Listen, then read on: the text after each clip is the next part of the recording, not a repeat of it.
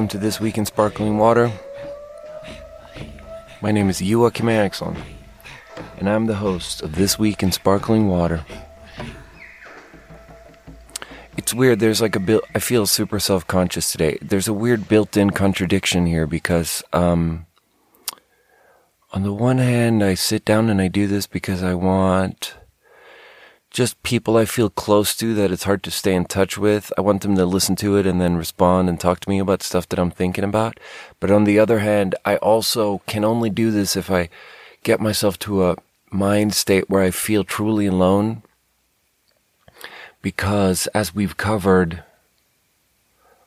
I am completely incapable of talking about my feelings or being honest if I feel like there's another human being within 200 feet. And then maybe I found this little hack where like I do feel like I can be alone with a microphone and it works, but I'm struggling with that because people have been talking to me a lot about things I've been talking about.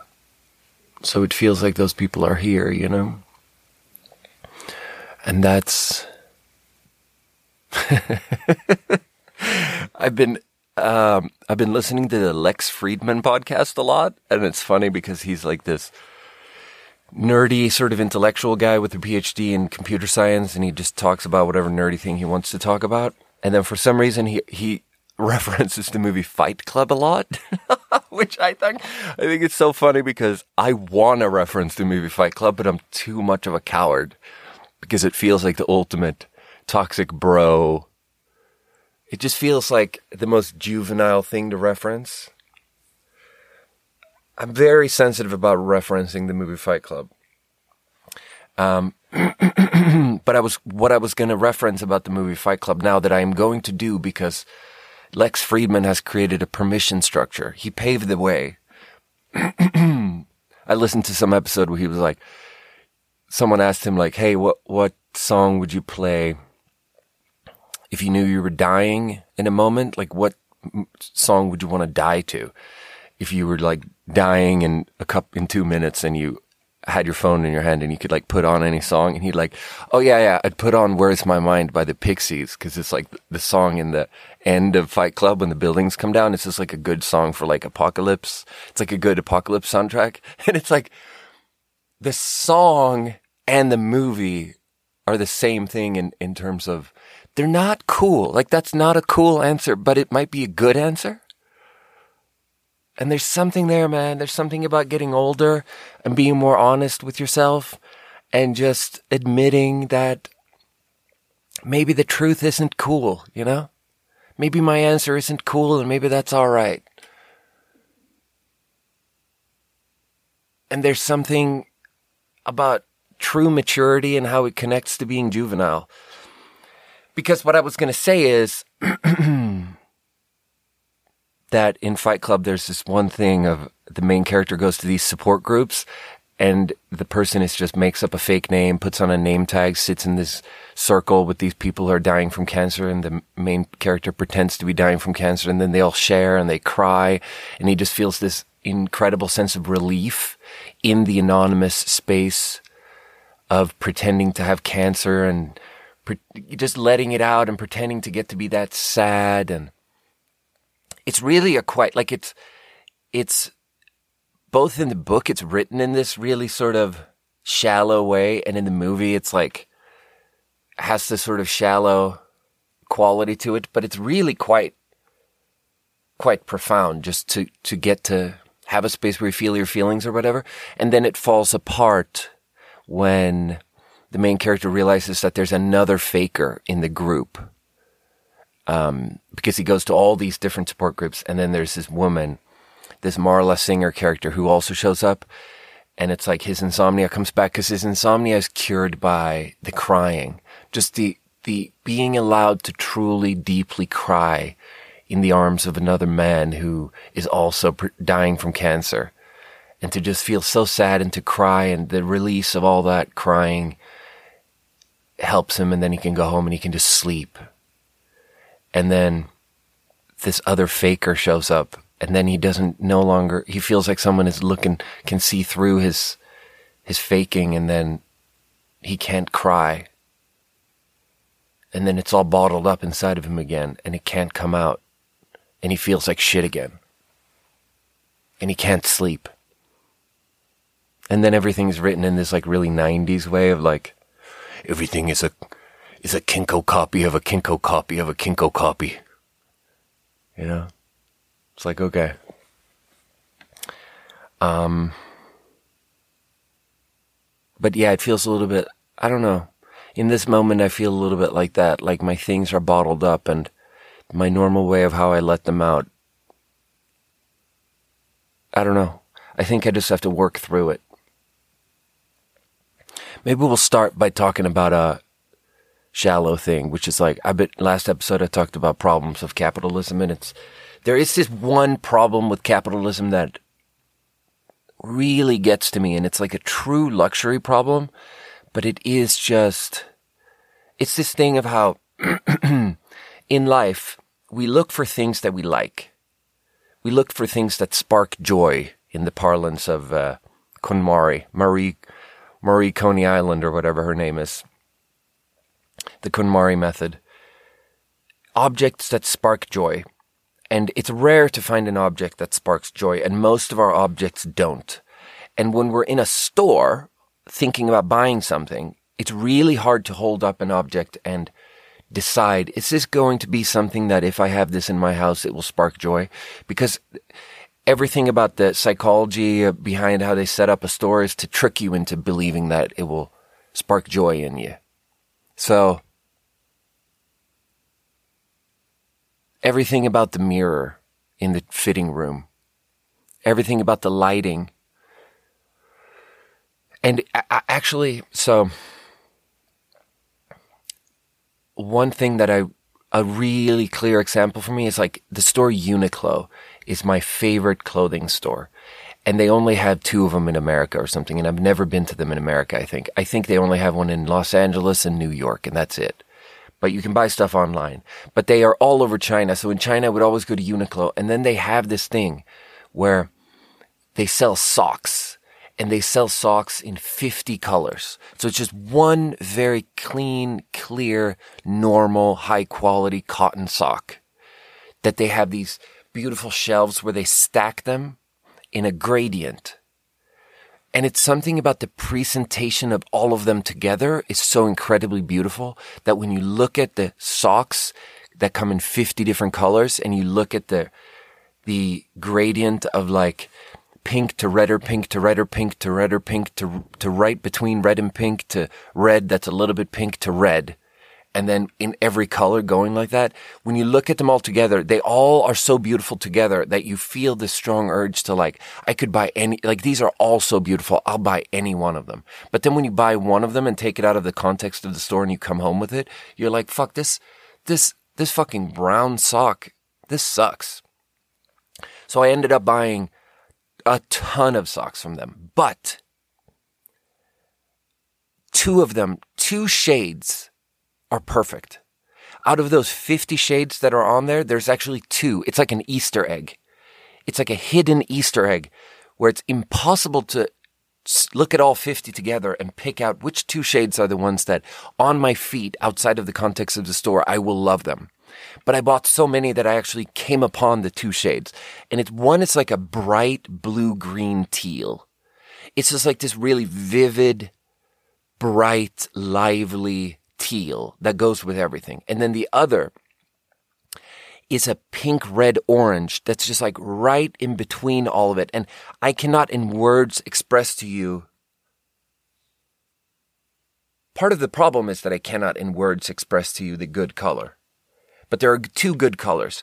So after like years of buying these socks and then you have to wear them a lot to really realize like I really fucking love this sock. This shade, this color is awesome. And I really, every time I put on socks, I actually subconsciously I'm looking for this sock. And I just wish to come upon this sock. And it sparks so much joy.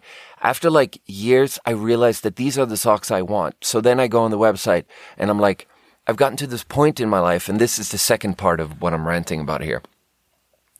It's difficult to find things that spark joy, and then when we find them, at a certain point when you've like established yourself and you calm down and you make enough money and you just want to build a nice life where you're less interested in exploring and now you're more interested in building and nesting. And when you get to the nesting part of your life, you just want to pick out those things that you know spark joy and you want to buy 20 of them. So I go on the website and I'm like, I have these two shades that I bought probably 4 years ago. And now I'm at a point in my life where I just want to buy 30 of each, 30 pairs of each shade of these two shades that are great shades. And I go on the website and they have changed it out. So they no longer have those 50 shades. They have 50 new shades. And that's the problem. That's the problem with capitalism. You can't force them to keep doing it, you know? You can't force them to keep offering the thing you want. And it's like, as a person that sells food for a living, I run into this all the time where it's like, to maximize our sales and to survive as a business, we have to just keep changing everything out. But then you get to these people that are like, but this is my comfort food. People that show up and they're like, but I come here, like I'm at the part of my life where I don't want to try new things. I'm nesting.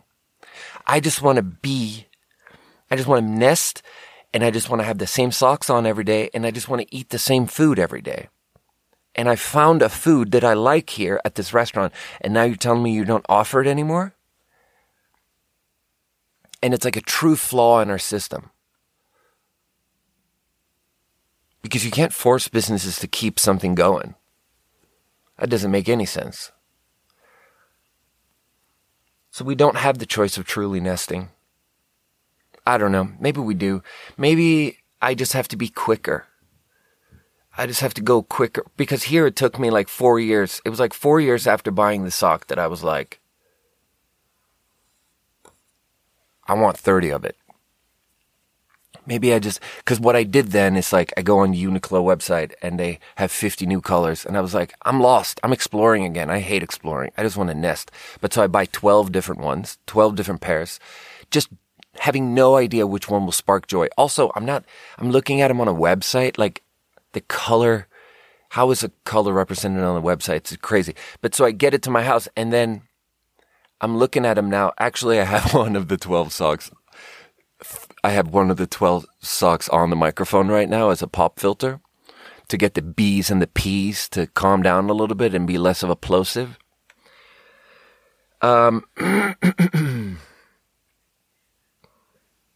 So now I just have to do it quicker. I just have to decide quicker. What sparks joy? And then you go and then you pull the trigger. It's the same thing with like a mouse. A computer mouse is like an extremely tactile thing that for me, I'm extremely picky with it. The way it feels, I just need it to not feel is what I need. I need to sit on the computer and look at my to-do list and go through my to-do list and organize my to-do list really, really quick. And at no point do I want to look down at my mouse and be like, oh, this mouse doesn't feel seamless between me and the to-do list. I just really want to embody my to-do list without... I want to Neuralink it. You know, I just want to be in there in the computer with the to-do list. And, there's this mouse that I think is perfect. It's made by this Danish company called SteelSeries. And then, they discontinued it. And,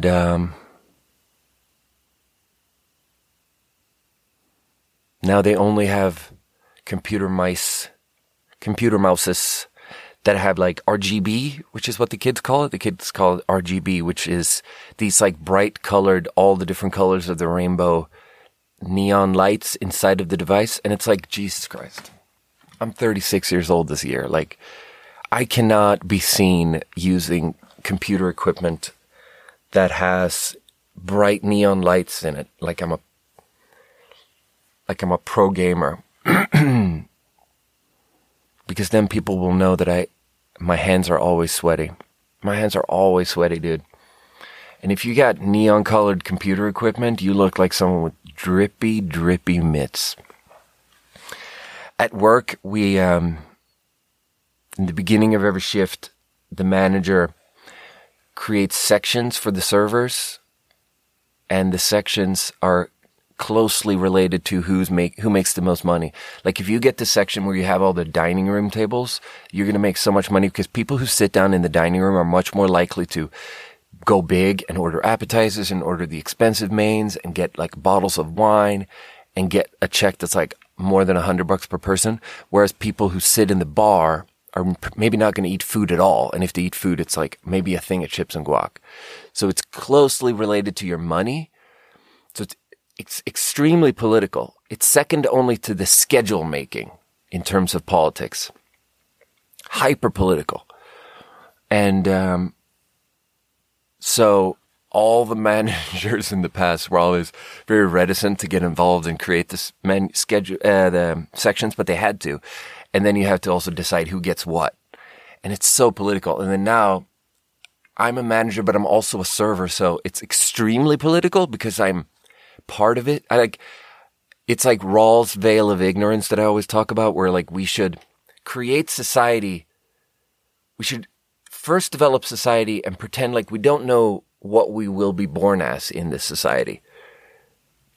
We have to put a veil of ignorance over ourselves when we create society. We can't be like, oh, I was born a rich white guy, so I want to create a society where rich white guys have it good. We have to be like, it's okay that some people are poorer and some people are richer, but no one should probably be completely destitute. Anyway, so like what I instituted is that I show up, I make the sections right away, and then I have created a lottery system where I just have people, I number the sections and I have them pull it out of my hand. And then all the servers pull a number out of my hand. And then I realized that everyone makes fun of me because my hands are always sweaty when they do that. Because I got super drippy mitts, bro.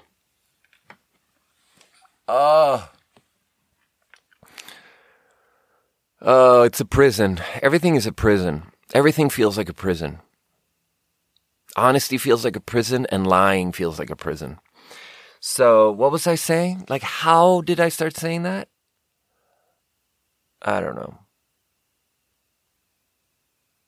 But there's also a related thing, which is like, when I started working at this restaurant, we have to wear denim, and everyone hates it because you have to wear denim, dark denim pants and lighter denim shirts. Because the concept is an early California fine dining kind of thing. When California was controlled by Mexico, locally sourced, all made in-house. So I go on Amazon and I buy all these different denim shirts. And then one of them I really like because it doesn't have a collar. It has like this Mandarin collar. I'm wearing one right now, which is why I'm talking like this. And also it's sort of like, cinched at the waist. It's just like a little bit tight where I think it flatters my figure. And so I get two of them and they're good. And so I get two more. And then I got pen ink over them, like slowly as you wear them a lot, they just wear down real quick. So I go back on the website and I'm like, all right, better get 5 more since I really like this one. And then they've discontinued it. It's like, oh my God. Oh my God. I was trying to be quick. I bought it. The first time I bought it was like 5 months ago. How is it gone already? I feel so self-conscious today. I hate this episode. So let's drink a water real quick. No. I always rely on that. When I feel bad while recording the podcast, I drink a water. Let's just sit with our bad feelings. Let's just feel bad. Let's just go to the next terrible topic. So this is a really painful topic. When I did a long episode on how everyone calls me different things and how every restaurant I worked at in Seattle, I would introduce myself as something new and how, like at the first restaurant, I would, oh God, this is like so many layers of bad feeling on top of each other because I hate talking about this. And also I feel like I'm repeating myself. And those two things at the same time is really, really creating some downward pressure. It's really, we got some weather coming in. I feel like there's a couple of atmospheres of pressure on the crown of my skull right now, but Okay, so my first restaurant job in America, I introduced myself as Joey. Yeah. And I hate that name. And that's what I did, and everyone called me Joey, and it was a mistake, and it's something that happened. Honestly, no. My first restaurant job was actually Chipotle, and there I actually introduced myself as Joaquin. It's so fucking lame. God, I want you guys to know that I know what you're thinking. I know that you're thinking that I am an insufferable person and that this is unacceptable. Everything about this is unacceptable. Oh, God, I feel so bad right now. So one, the way my avoidant personality sort of plays in here is like when I feel like I make a mistake like this, I strongly feel like the solution is to just cut all ties with everything and just start over and go somewhere new and just stick my hand out and be like, my name's Joachim. And pretend like I have no other friends. You're the first person I've ever met. I'm going to ignore everyone else now. I'm just going to get new friends. I'm going to tell them my name is Joachim and we're just going to start over. I'm going to be a new person now. And so the thing is that I'm still friends with Julie, and I don't think it's fair to, I don't think it's healthy to cut all ties with Julie, just because the first time I introduced myself in the context where I met her, I used the wrong name. And I've honestly tried to get her. Here's the thing. Turns out it's impossible to get people to change. You can't change names, turns out. Because I told her a while ago, that I just wanted to change it. And it just didn't work. The mental groove is too deep. The habit is too ingrained. And then, God, I'm so grateful that Marissa, that I lived with in Seattle, who is just one of my closest friends from the Seattle area, the Seattle era, for some reason, she calls me Joachim, and I just feel okay with it all. I'm so grateful. Why do I hate the name so much? Why do I hate the name Joey so much? I don't know. It's something about...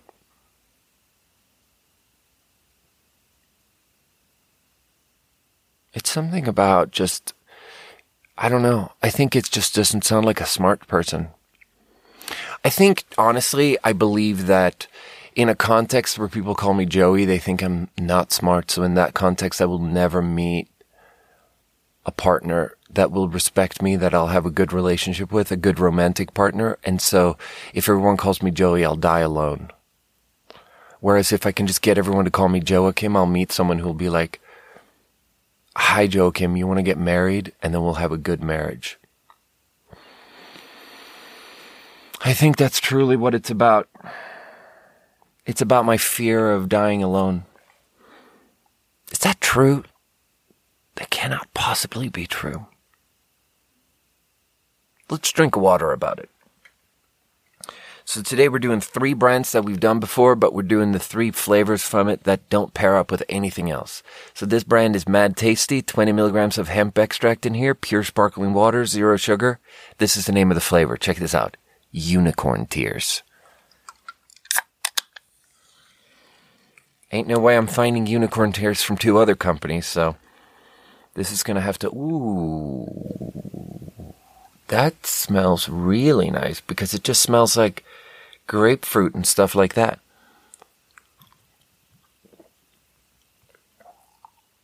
Ooh, that's just a blend of citrus together with a little bit of hempy earthiness. That's fucking delicious. Oh, I'm so ready to hate something called Unicorn Tears, but if you pull it off, then tip of the hat, wag of the finger, you know? Then you did a good job. That's wonderful. That's a 10 out of 10. If you ever see that in the store, buy it. Wow. That is so fresh. Fresh and mature. Yeah. So the reason I bring up this name thing is because...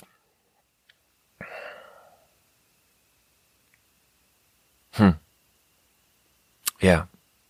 I've been thinking about it always. I think 15 years ago when I moved to Shanghai, I think I accidentally introduced... That's the original sin. That's when I did it. That's when I just literally introduced myself as Joey because I thought that I was less concerned about authenticity and I was more concerned with, what's the word? Integration. No, not integration. That's a super confusing word in this context. No, fitting in. I didn't worry so much about me. I just really wanted to bend to the will of the group and for the group to accept me. And so I culturally translated my entire personality into something that they would understand because I just wanted to be part of something there. And I gave up so much of myself. And I created like a completely separate personality. And then ever since, it's been this journey of returning back to, I just want to be, I don't know. My therapist in Seattle always talked about how my problem is a problem of disintegration. Like where I have all these separate personalities that don't come together into this one thing. And I have so much anxiety because I worry about how it's all going to explode. And it's, I don't know. I mean, you can, there's a Seinfeld episode about where George talks about the different worlds theory, different Georges. George Costanza with his wife, girlfriend is different than George Costanza with his friends. And they're two different worlds and he doesn't want the worlds to collide. That's what he keeps saying. And that's the problem. That's a problematic worldview. Because in the end, true peace comes from being one person. Because I am so anxious about being in the room with my mom and having one of my friends walk in. Or being in the room with Javi and having one of my coworkers walk in. Being in the room with X and having Y walk in. And there are like 10 different of me. And it's so... It's the source of so much anxiety. And then... The reason I'm talking about this now is because I sent this message to Javi 2 days ago. Javi and Ice Boy Plumbing are the two people I started off with. I just sent them these voice messages on Signal where I was like, okay, check this out, guys. I want to try something new. I'm going to try to discontinue the name Joey. And Ice Boy Plumbing is ever the comedian and ever the good guy. And he's just such a wonderful man. And he just sends me this response where it's like, I got you, Joey. And it just really hit the right way. It just really hit the right way. Because the problem is that what I'm hiding here is that for some reason, this is something I take so seriously. For some reason, this is like, maybe like, I don't know anything else that gives me more anxiety than this. It's crazy how much anxiety it gives me. And I've probably been wanting to send that voice message for years, but I just never knew how to frame it or how to bring it up, or I just was so anxious about it. And I finally came up with some excuses for why. I was like, I'm older. It feels like a young person's name. And then I said some other things that I can't talk about on the pod just yet. But the point is that like when I was going to send that voice message to Javi, all of my avoidance personality kicks in, and every cell in my body changes shape into an arrow pointing away from the situation, and every part of my body just wants to go away from the situation. And my instinct is to just be like, no, this is a bad idea. You don't have to send this voice message. Instead, you should just get new friends. And so I was going to go outside, and I was like, I'll go to my car, I'll sit in my car, and I'll send the voice message. This is how I'm procrastinating and avoiding doing it and making this plan in my head. I'll go to my car, I'll sit in my car, I'll send the voice message, and then I'll go do my errands.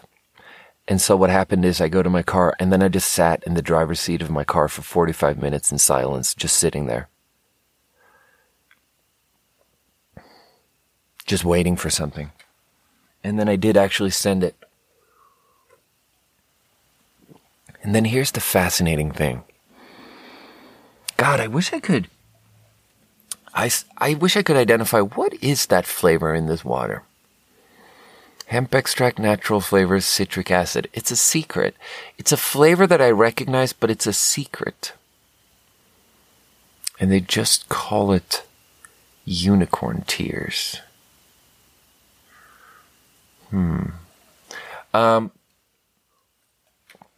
Here's the crazy part. At like 2 p.m. I send this message to Javi, and I'm like, Javi, I feel like Uncle Joachim now, you know? I'm older. There's this, there's that. I just don't relate to the name Joey anymore. I want to discontinue the name Joey. I'm going to try this out, see if this works. And I'm pretending to be casual about it, but I'm not casual about it, okay? And then 2 hours later, Javi comes home, and he's like, I got your voice message. And then here's the thing. I sent him like a 5-minute voice message because I said that thing in the beginning about the name. And then in the second half, there was like this other complicated thing about the house. And then he comes home, and he's like, I got your voice message. And we start talking about the stuff that I talked about in the second half of the voice message, thus affirming that he's heard the whole voice message. But here's the thing. It turned into like a nervous tic for him. It turned into Tourette's, where oh God, this makes me feel so bad.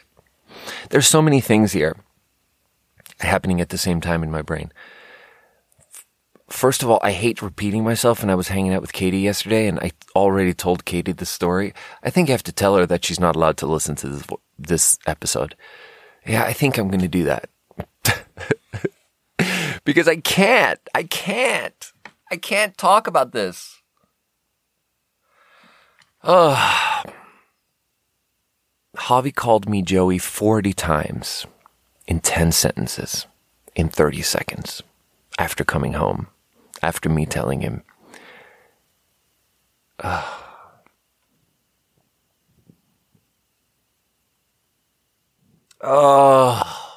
do I feel like this? What does it mean? Why is it so important to me? I hate this episode. In this moment, I just want to discontinue everything.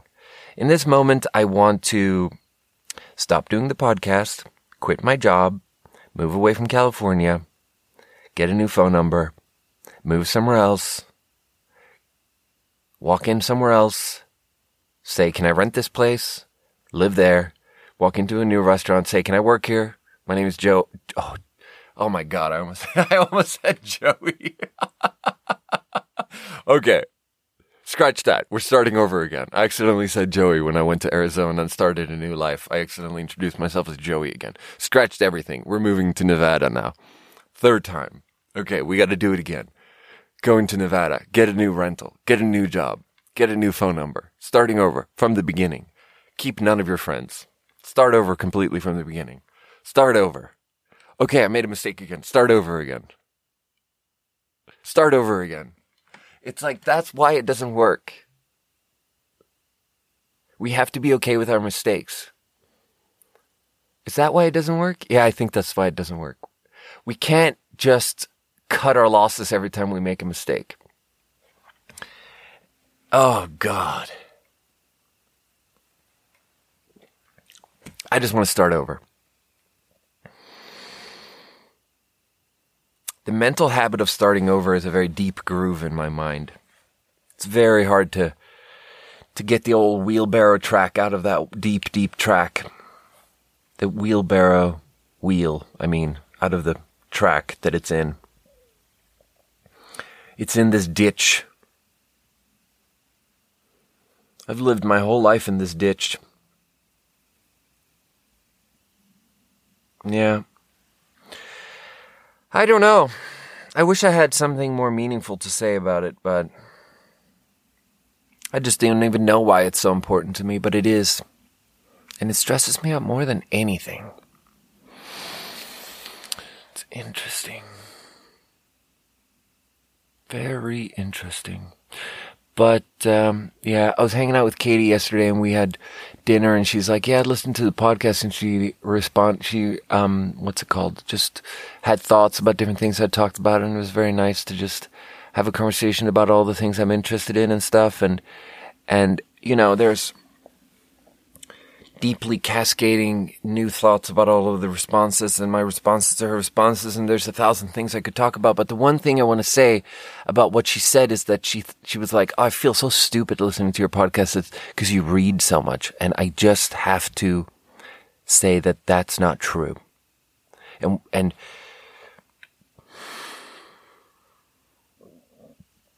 it's just factually not true. I don't read. Reading for pleasure.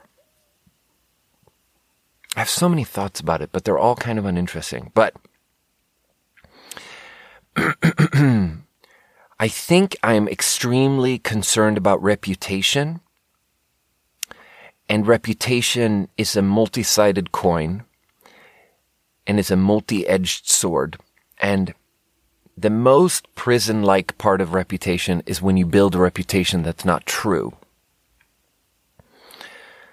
Every part of reputation is a prison, but literally imposter syndrome part of reputation is the worst part. And I think it's truly liberating. What I've learned from AA is kind of like what you learn in the 12 steps is like your biggest fear of what people will find out about you is something that they actually don't really give a shit about. And they won't actually give a shit. Because their take on you and the stuff about you that they would judge the most is mostly informed by their own issues of themselves. So they don't actually give a shit about your insecurities. So I think admitting, like I think I read 0 books for pleasure last year. Now there's a little bit of an excuse there where like I was last year, sort of proofreading and polishing this 82,000 word document that I published as a novel after that. And on one level, I do have this conception of the creative process where in the early, like when you make a piece of art, in the early stages of making a piece of art, it's very helpful to get input from other similar pieces of art. Like I would write, and I would feel stuck, and I would feel like I don't have anything fun or beautiful or interesting to say about this. And then I'd turn around and reach over to the bookcase, and I'd pick out a Joan Didion, and I would just read 2 pages of Joan Didion and then come across a sentence that's so beautiful that I have all these like just beautiful feelings and inspiration that come into me. And and then I turn back around and I keep working on my own thing inspired by her thing. And that's a thing where, and it's really, honestly, it's inspired by, I almost said John Wayne, Lil Wayne, the 2 Waynes, the John Wayne and the Lil Wayne. Lil Wayne, the rapper, has this one interview where the interviewer is like, what do you listen to, Lil Wayne? And Lil Wayne was like, dude, I listen to me, bro. And then they show this footage where he's on the tour bus and the speakers are blasting and there's like half-naked women everywhere. And he's just sulking, smoking weed in his tour bus, listening to his own song, lazily rapping along. And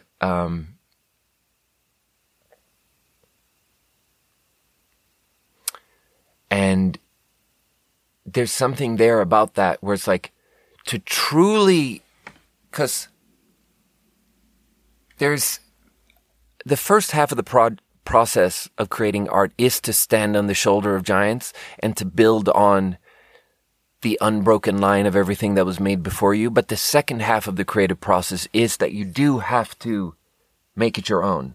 And on that, during that stage of the creative process, I do think you have to sequester yourself away from outside influences. And you just have to not do it. Because at that point, it just turns into, like when I'm polishing something that's almost finished, if I read Joan Didion and find a perfect phrase in there to put in my own thing, then I'm just stealing. This, for some reason, that also reminds me of this other fascinating thing I saw on the internet somewhere where like Lil Wayne was interviewed by Eminem on like Eminem's podcast or something. I don't actually know where this happened. I think Eminem has a radio station, Shade 45 or something, and I think maybe he's just on there sometimes. And so he's on there and he's talking to Lil Wayne. And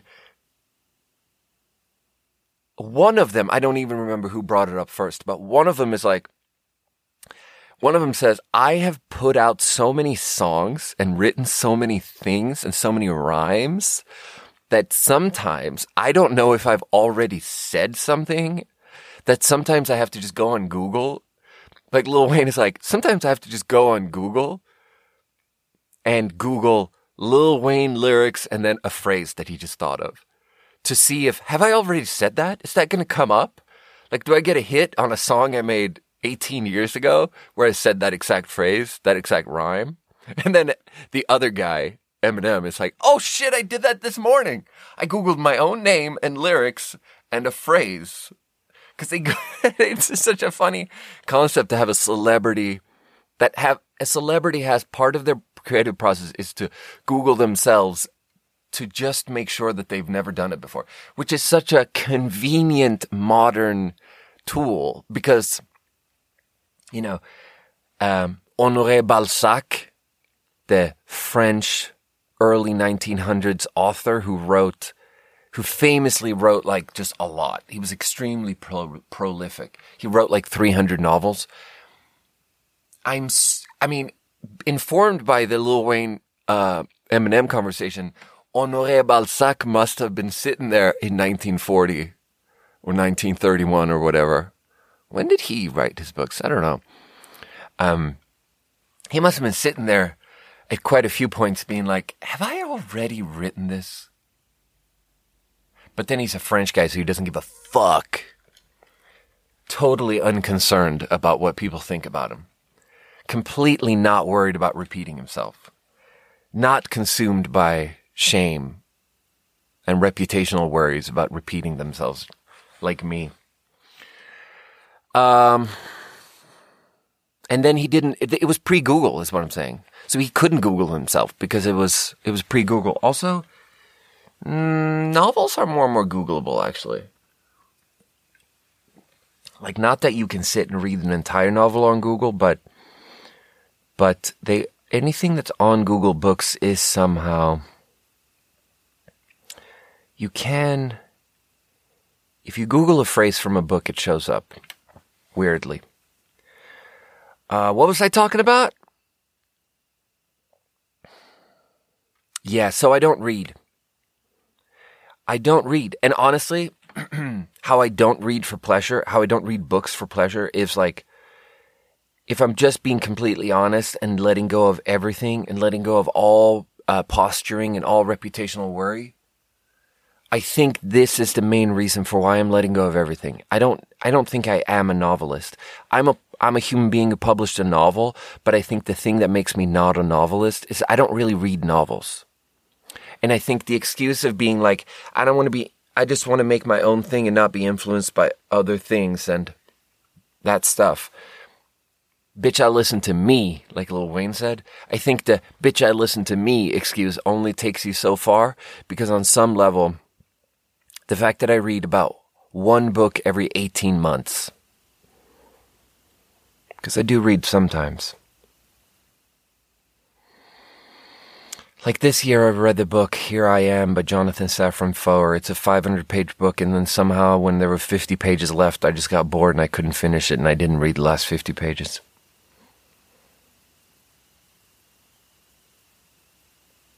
Yeah.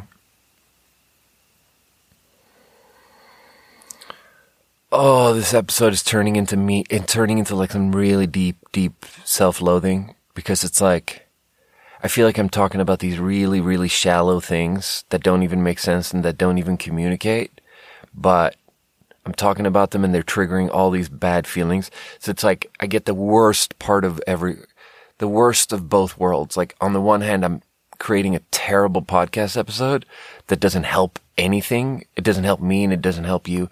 And on the other hand, I'm making myself feel worse. Oh, it's really, really, really, really bad. This episode is really, truly dark night of the soul over here at the old sparkling headquarters. Maybe we should just run away from our emotions by drinking another sparkling water. So this is from the brand The Bitter Housewife. You know how I feel about them bitches. I love them. Bitters and soda. I want to apologize for calling them bitches because I think the people who make this are probably all women. And I don't know. I think I have to do that thing that libtards do and that libtards got really good at during the Trump presidency, where you like just tell yourself like, it's okay that I feel fucking horrible right now because things aren't actually good. And it's like, oh God, cardamom? This water is cardamom. 0 calories, cardamom. Only 0 calories is even what it says.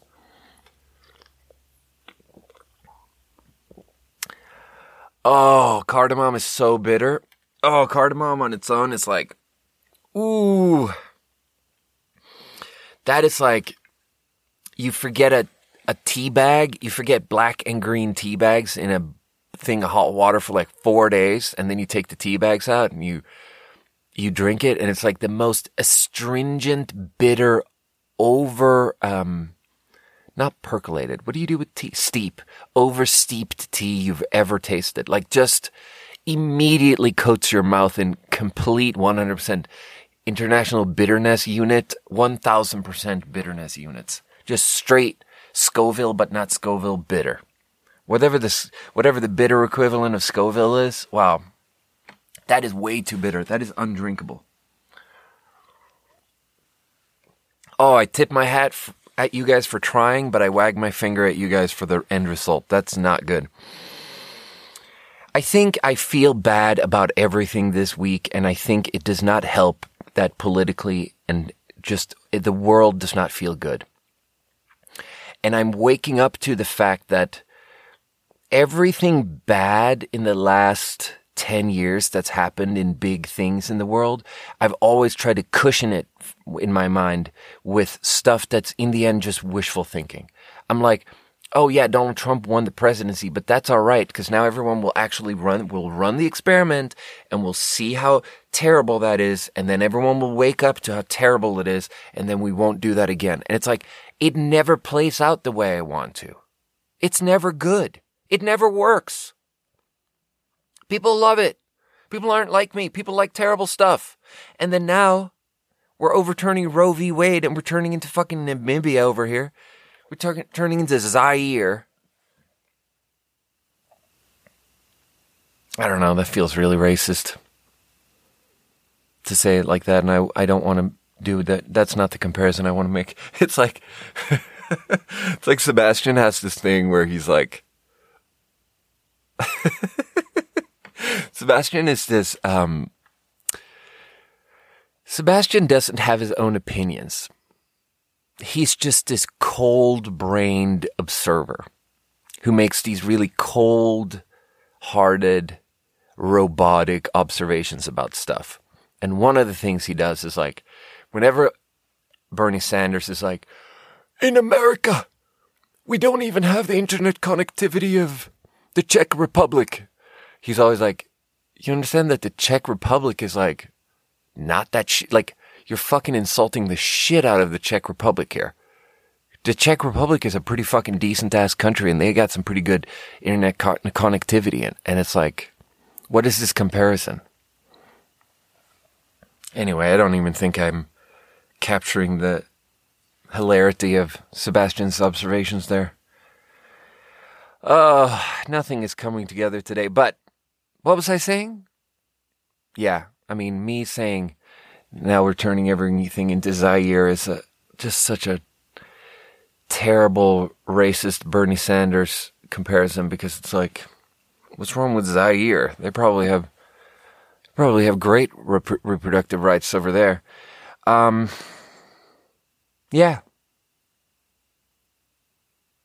I don't know. I try to cushion it for myself by being like, look, I can't be this person who projects my own values onto everyone on earth. Just saying, like, just because I think that abortion is just more healthcare, and it's like, we should just find this middle road. The Clinton, the thing I've always thought it was Bill Clinton who said it, but someone this week told me it was Hillary Clinton who said it, that we should make, the three key words for abortion is that it should be safe and legal and rare. Like, that's the middle road that we should all go for. Like, we should push for all these different things that make people not have to have abortions. But who gives a shit about a fucking person talking about this week?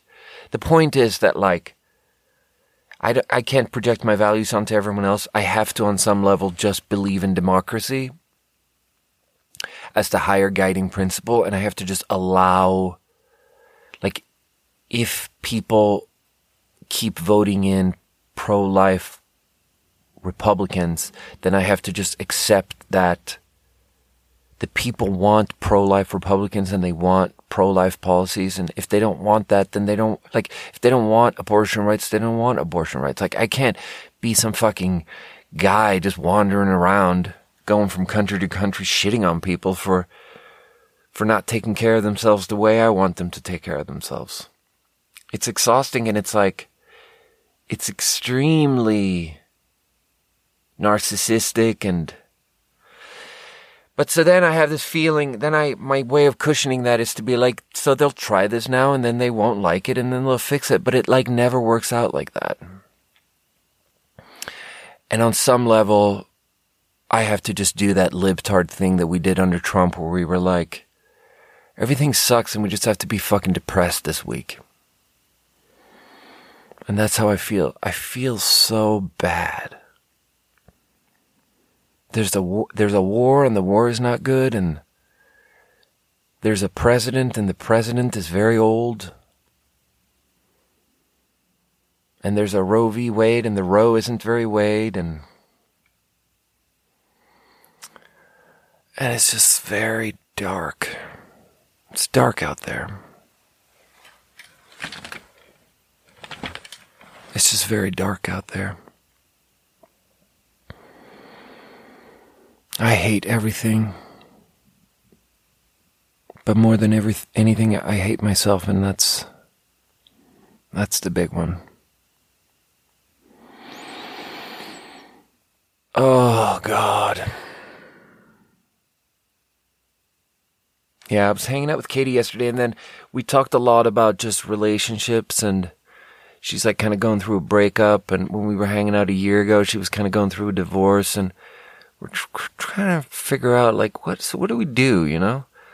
And it's, and then after we were hanging out, I stumbled onto an episode of the Lex Fridman podcast, which is the most recent episode, where he interviews a guy named David Buss. And it's this guy, this crotchety old white guy, university guy, who's like the foremost evolutionary psychology researcher. He just wrote the book Evolutionary Psychology that they use in college, and it's, in a big way, it's about human evolutionary psychology and mating preferences and everything about that. And it's like a very, on the one hand, I talked to Sam about this on the one hand this week, and we both felt like it is a really boring perspective to talk about your own. Like, the shallow way to do it is really boring. To be like, okay, So the reason I like bitches with big tits is because that implies that then we can have kids and they can feed those kids with the big titties. And it's like, that's like a basic, the evolutionary perspective on why we pick our mates is, the basic thing is something everyone is aware of. And then when you try to apply that yourself, it easily turns into this extremely shallow, very, very boring, very uninspired thing that's really sort of a dead end. It's a logical dead end where it's like, yep, I guess it is like that because it is like that. And it's so, there's no interesting take there. But then this guy who's the crotchetiest and most well-informed and most up-to-date on the literature about that stuff. He did actually, it was interesting to listen to because he did have a lot of things. I mean, I guess I recommend this 4-hour podcast, but I'll also cherry pick the two things about it that I thought was interesting. And it's like, first of all, it's just pleasant to listen. I really find it pleasant to listen to college people that just use the most complicated language for stuff that you like we have a colloquial way of talking about stuff, but like on the streets we might talk about nature versus nurture, but he didn't use the word nature versus nurture. He was like, the interviewer was like, hey, you think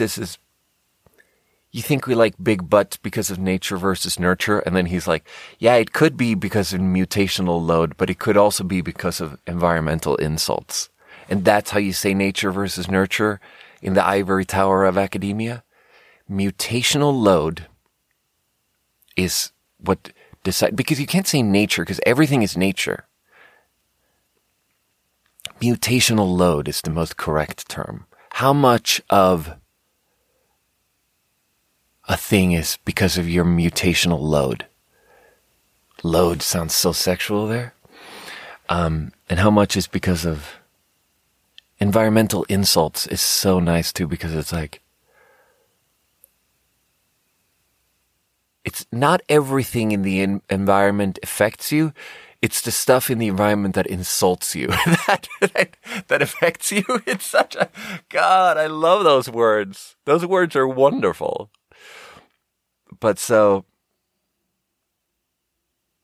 yeah. One thing, here's the two top line things that I'll say about it that I thought was new to me. It's like,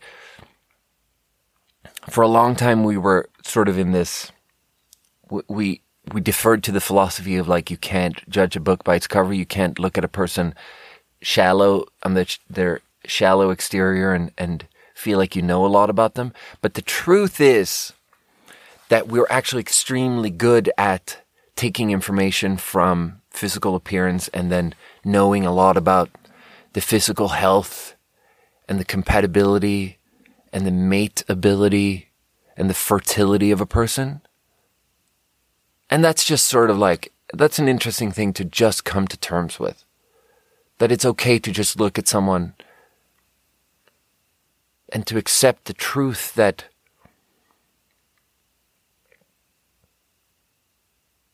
just what they look like actually tells you a lot. And it's very full circle because that's where we start out as kids, you know? I think this is true, probably. I don't know. Ugh, that feels like a dark thing to say because it's all... Then it's like... So Tinder, where you just swipe quickly through a bunch of people. So that's the best way to do it, huh? That's great. That's awesome. You just get one photo of someone and you're like, yeah, I know everything about this person. Next. Oh, that's dark because I more associate with the person being discarded there than the person picking, but I don't know. The scarcity is imagined, but imagined things are real. I don't know.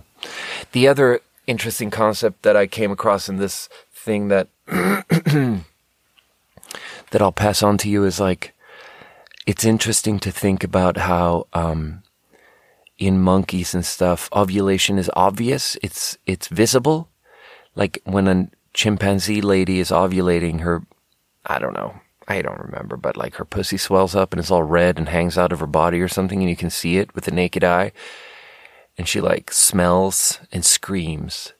So with your nose and your eyes and your ears, you can tell that she's ovulating. So a chimpanzee male will, when she's ovulating, try to impress her and do the whole song and dance, you know?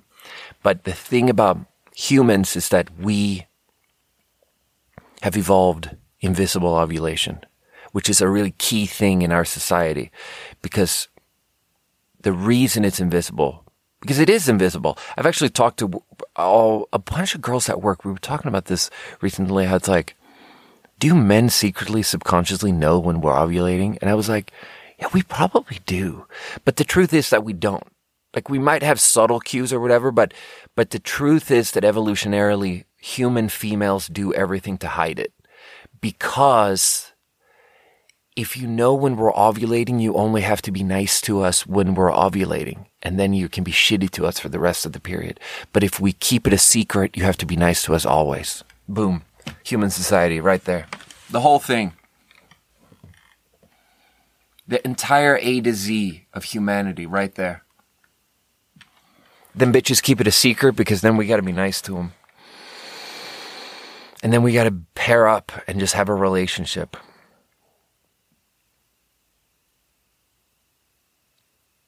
Yeah.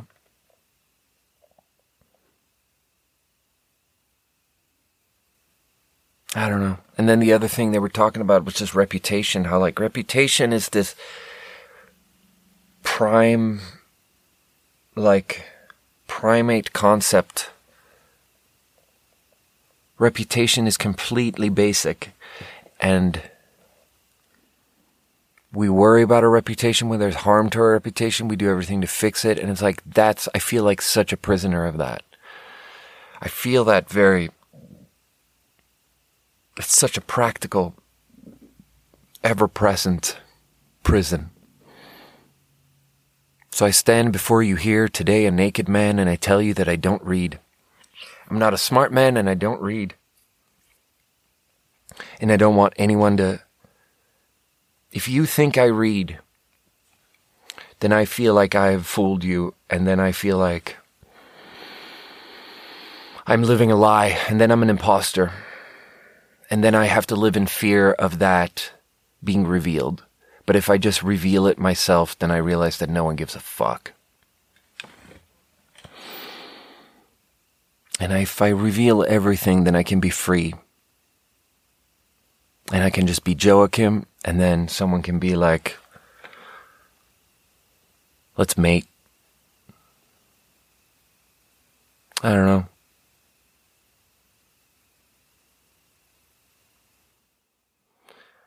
I don't know. I just want to run away from everything. Let's drink the last water. Casamara Club. This flavor is called Alta. Damn. Damn, this is a spritz. This is their take on a aperitif spritz.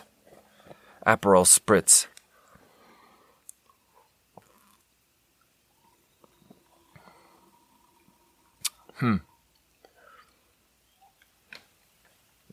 Yeah, that does have that bitters. Bitters and citrus. Bitters and citrus and fizz, like an Aperol spritz. Yeah, that's pretty fresh. I'd drink that.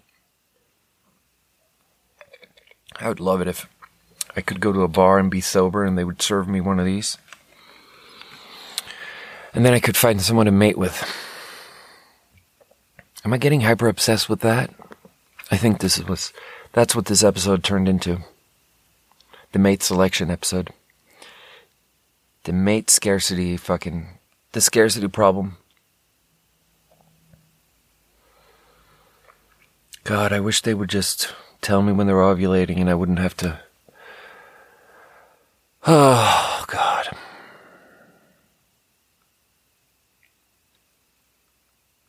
I don't know. There was this other concept that the guy was talking about, David Buss, where it's like men and women in long-term relationships, there's quite a bit of infidelity. And men, only 30% of the time, develop feelings for the person that they're having an affair with and want to turn that into a relationship, whereas women, 70% of the time, develop feelings and then want to turn it into a thing. And it's like, for men, it's more of a thing where you're just trying to get a lot of people pregnant. But for women, it has this, like there was an old theory that it was about how women want to get genes from one person and resources from another person, so that in long-term mating they would try to find someone with resources, and then they would try to have an affair with someone with good genes, because we want to like get pregnant with someone with good genes and then get the resources from someone with a lot of resources, like a sickly old rich man. But the more updated hypothesis that they're finding more proof for is that, because evolutionary psychology is in its sixth edition, and every 4 years there's more and more data, the most updated understanding is that women cheat because women are always looking to level up and change out their partner to someone better. And it's like, God damn it, dude. That isn't very uplifting. As a man that just wants to nest and just wants to like have a quiet, calm life where I like have fun with someone and we just like build a life together where we chill and have fun and don't worry about stuff. The idea that all women are hardwired to always be like low key looking to upgrade. That's tough. That's not nice to think about. So to summarize, the socks that I want, where I just want to chill and have one sock, one color sock. The socks are, everything I want is always discontinued. I don't know. I was trying to sound funny there, but I'm just not feeling very funny today. I'm not feeling very funny today. Okay, guys, that's the whole episode. Thank you for listening all the way to the end.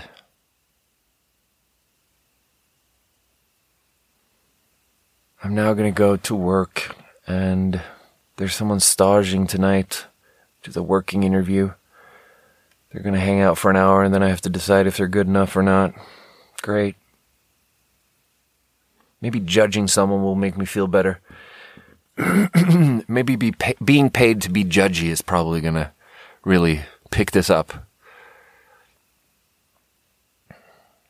I've really practiced my judgy voice by judging myself in every moment, and it's very easy for me to direct that voice outward and judge other people. So that's what we'll be doing today for $18 an hour. Great.